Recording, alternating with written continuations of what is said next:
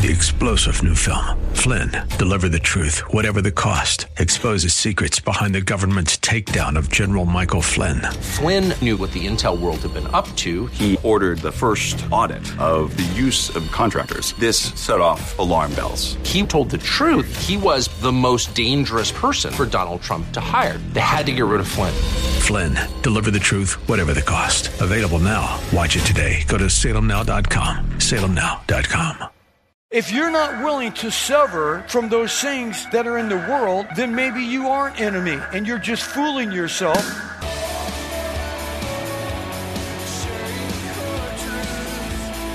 Welcome to Core Truth Radio, a radio ministry of Core Church Los Angeles with pastor and Bible teacher Steve Wilburn. Pastor Steve will be teaching us God's truth right from the Bible with lessons that we may not want to hear, but we need to hear. Let's jump right in today's study.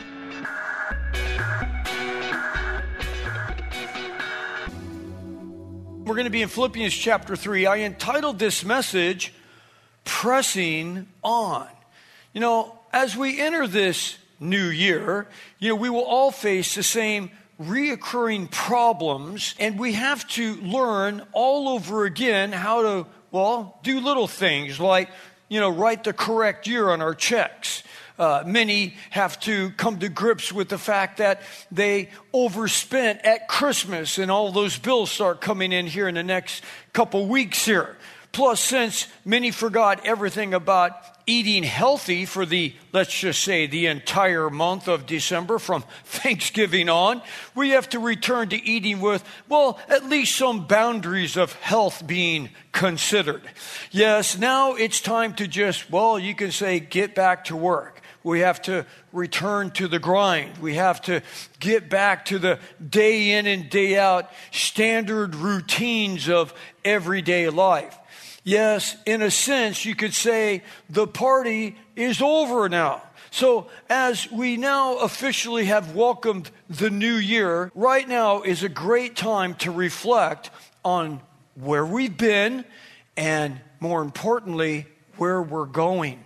To reflect as believers should center on if we're willing to embrace what God desires to do in our lives. Yes, we must look back on what we didn't accomplish last year, while at the same time avoiding falling into the same potholes that caused us to stumble in our walk with the Lord.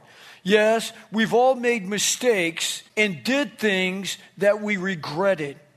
But what's more tragic would be to continue to make those very same mistakes all over again. Yes, there's something again that is so refreshing about a new year. It screams a brand new start. Again, a new beginning. It's like a clean slate. It's the hope of doing better than we did last year. Why? Because God is a God of second chances and third chances and fourth chances. I love that verse in Psalm 30, verse 5. It says, For his anger is but for a moment, but his favor is for a lifetime. Weeping may last for the night, but a shout of joy comes in the morning. And today is the morning of a brand new year.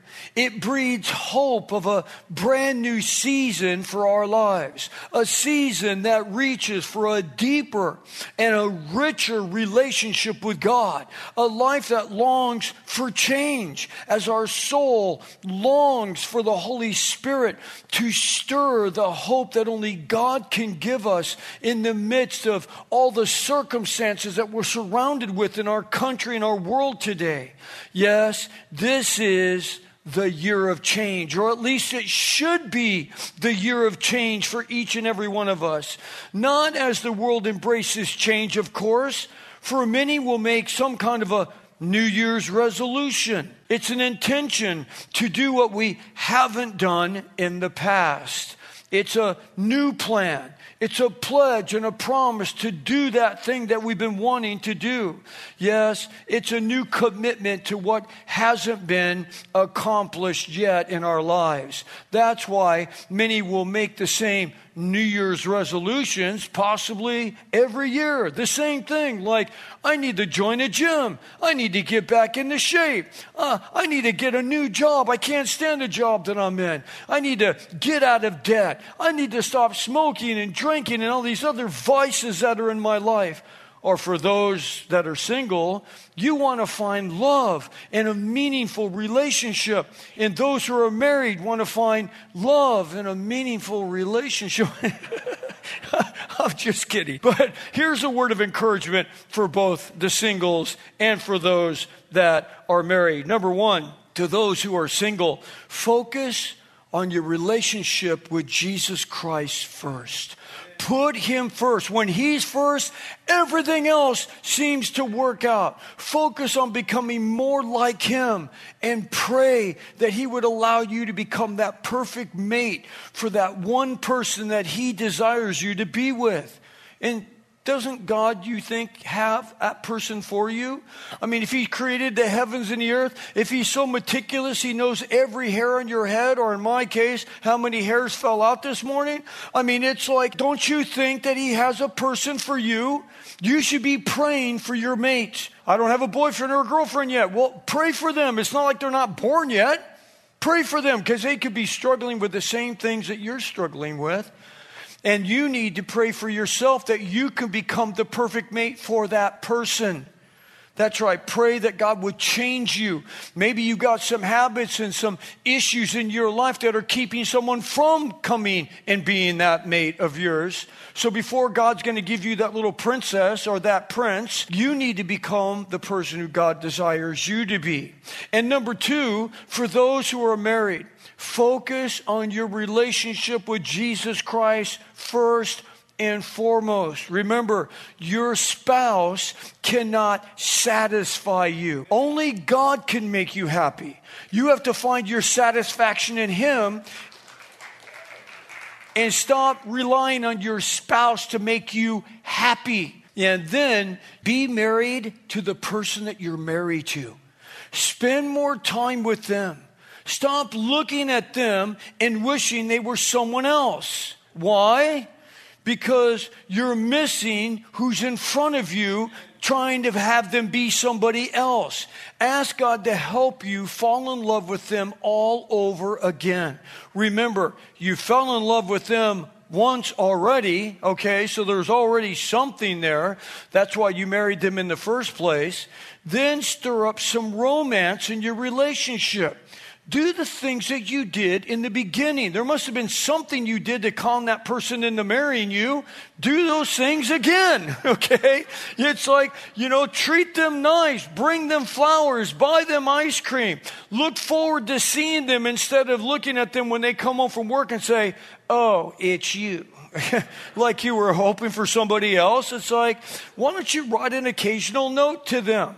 you know, just a little love note, you know, stir a little romance. Why is it that we'll do everything that we can do to bring that person into a love relationship with us, but then once we marry them, we stop doing those things? You have to continue to stir romance in your relationship. Again, New Year's resolutions are all built around the things that we know that we should do, the things that are best for us.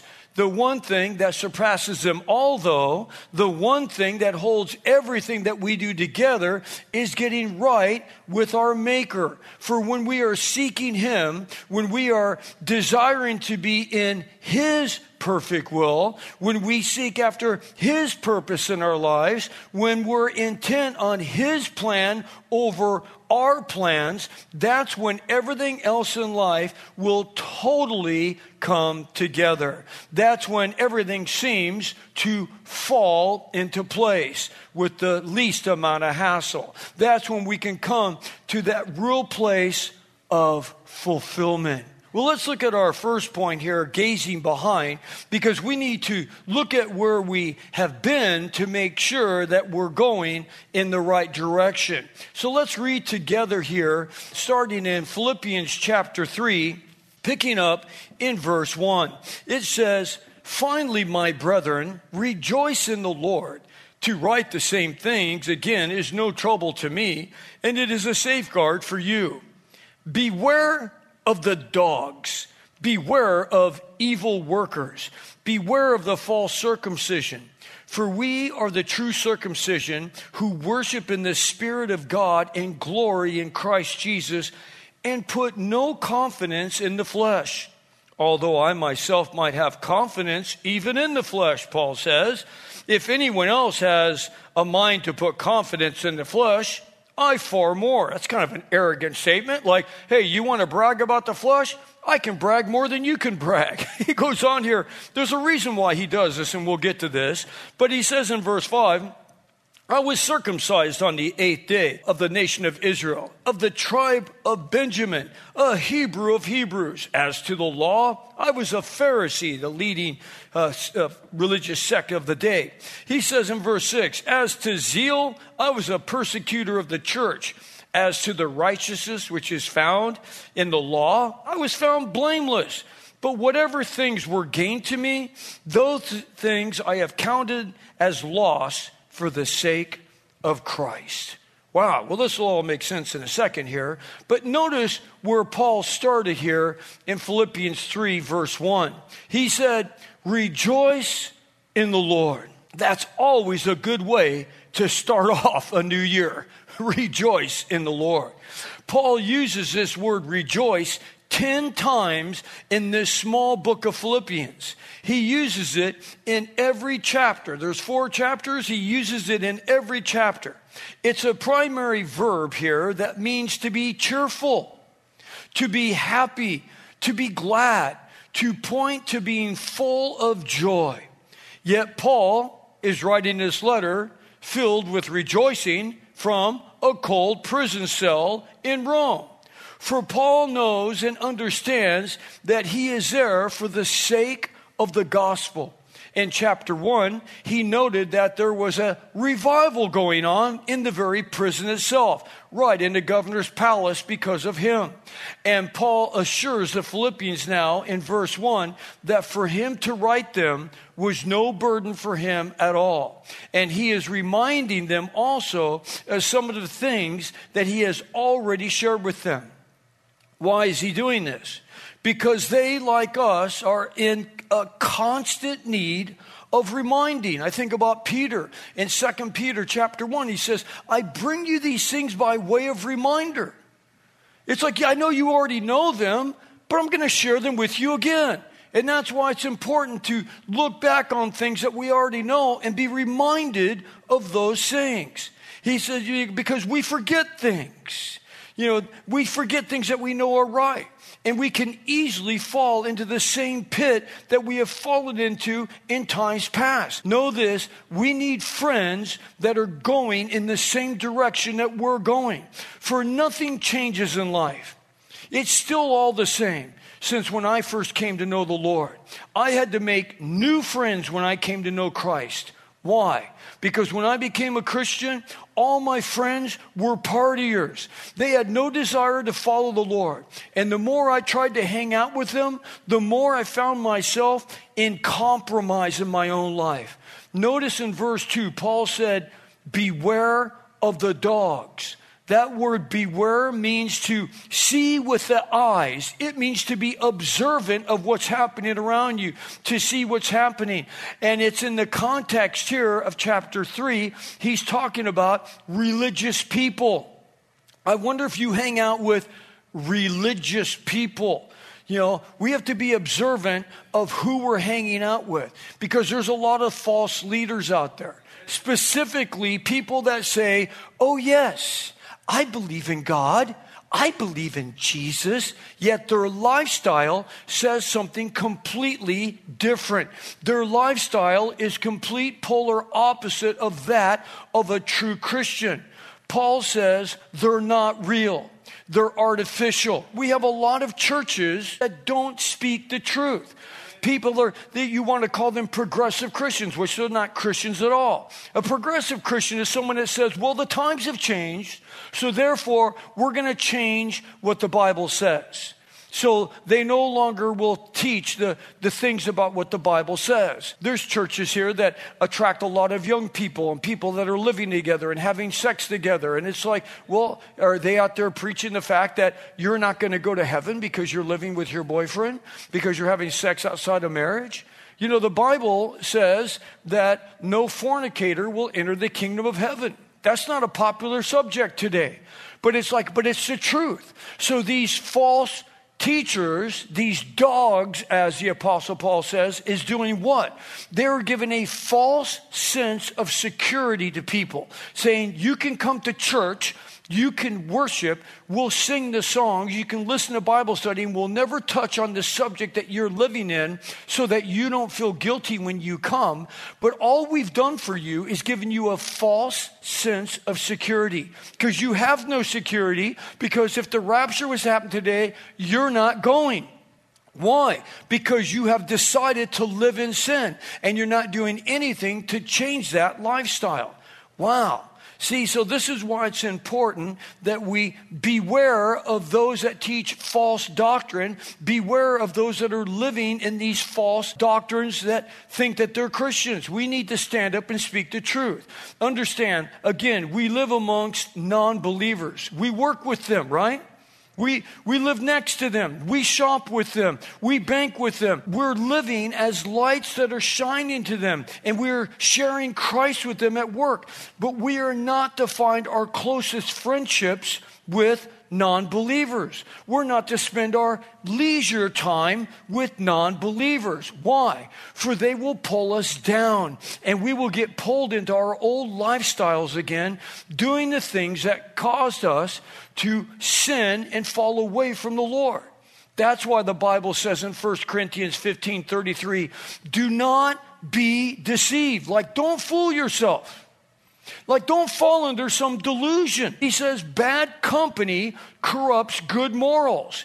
Become sober minded as you ought and stop sinning. For some have no knowledge of God. I speak this to your shame. Wow. My best friend, we were best friends from first grade all the way through high school. But we just came to that point. I had to sever that relationship. It's like, I can't hang out with this person anymore. I'd love to see them now. I don't know where they're at.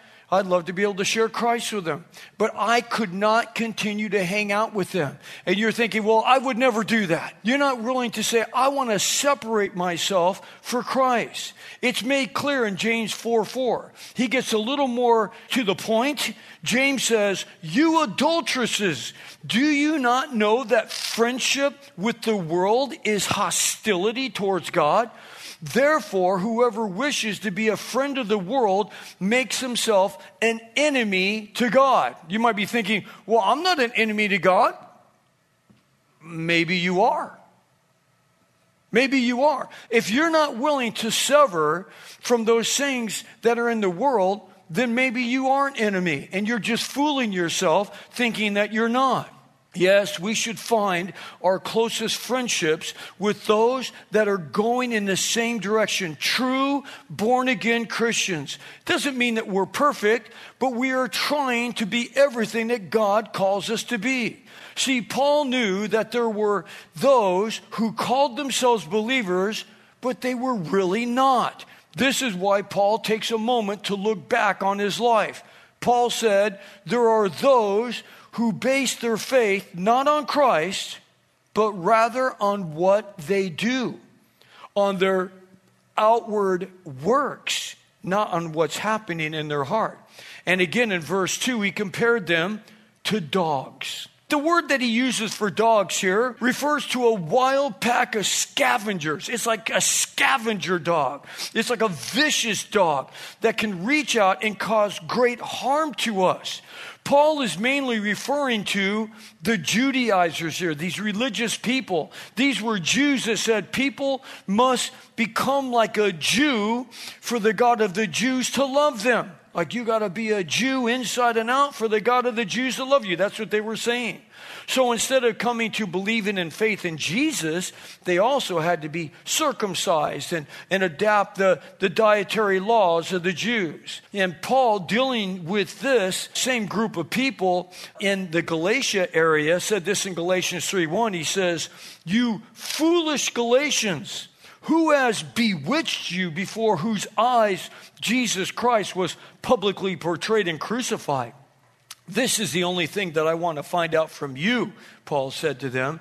Did you receive the Spirit by the works of the law or by the hearing with faith? Are you so foolish, having begun by the Spirit, that you're now being perfected by the flesh? He says, like, you're going to now just going to be find your faith established on what you do, on the outward works, instead of really what God is doing inside of you. That's why Paul went on to say in Galatians 2:16 he says nevertheless knowing that a man or a woman is not justified by the works of the law but through faith in Christ Jesus even we have believed in Christ Jesus that we may be justified by faith in Jesus and not by the works of the law since by the works of the law shall no flesh be justified it's like we have to have this relationship that is being developed and being grown with Jesus. That's what God wants with us. That's why Paul goes into talking about his past in Philippians 3 5, where he says, Hey, I was circumcised on the eighth day, just like Moses told us to be. Yeah. And he says, I was of the tribe of Benjamin, which is one of the favored tribes of the 12 tribes of Israel. I was a Hebrew of Hebrews. Like I did all the religiosity you could ever imagine to do. As to the law, I was a Pharisee, the highest leading sect of them all. Paul even said at the end of verse 6 that according to the law, the way that he was brought up, that he was blameless. What an arrogant dog. I was blameless. I did it all perfectly. Yet Paul's heritage, you know, even though it was pure, he kept his Hebrew traditions. He, even though he maintained the legalistic fundamentals of Judaism, that's what caused him to have that zeal and a passion for the Old Testament scriptures. But guess what? It left him lifeless. He was dead on the inside. It left him empty. Let's not have a religious, stale, dead relationship with Jesus, but rather let's develop a personal relationship with him. That's why it's so important to be immersed in the Word of God and Bible study and surrounded with true believers that are going in the same direction. Which brings up our point focusing on today. For Paul looked at his past, he compared it to his present day. And he could say in verse 8, I counted my life as what he says? Rubbish in the New American Standard. Verse 8 in a New Living Translation says, I counted my life as garbage, talking about all these religious deeds. In the King James Bible, I like it the best. It says, I counted my life as dung. Wow.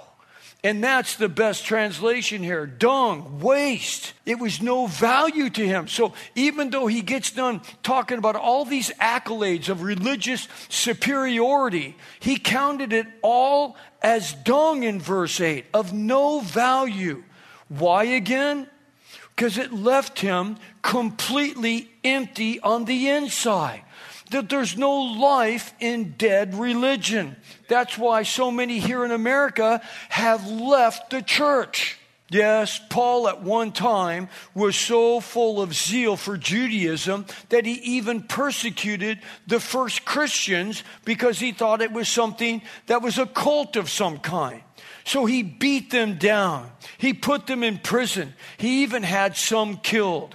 And today we see many people condemning Christianity all over again. People cannot condemn Islam, can't they? What?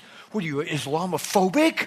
What's wrong with you? You can't condemn Islam. You can't condemn alternative lifestyles like homosexuality or transgenderism. What are you, homophobic? Are you transphobic? I mean, you know, you're some kind of a bigot, a, a racist. You're not politically correct.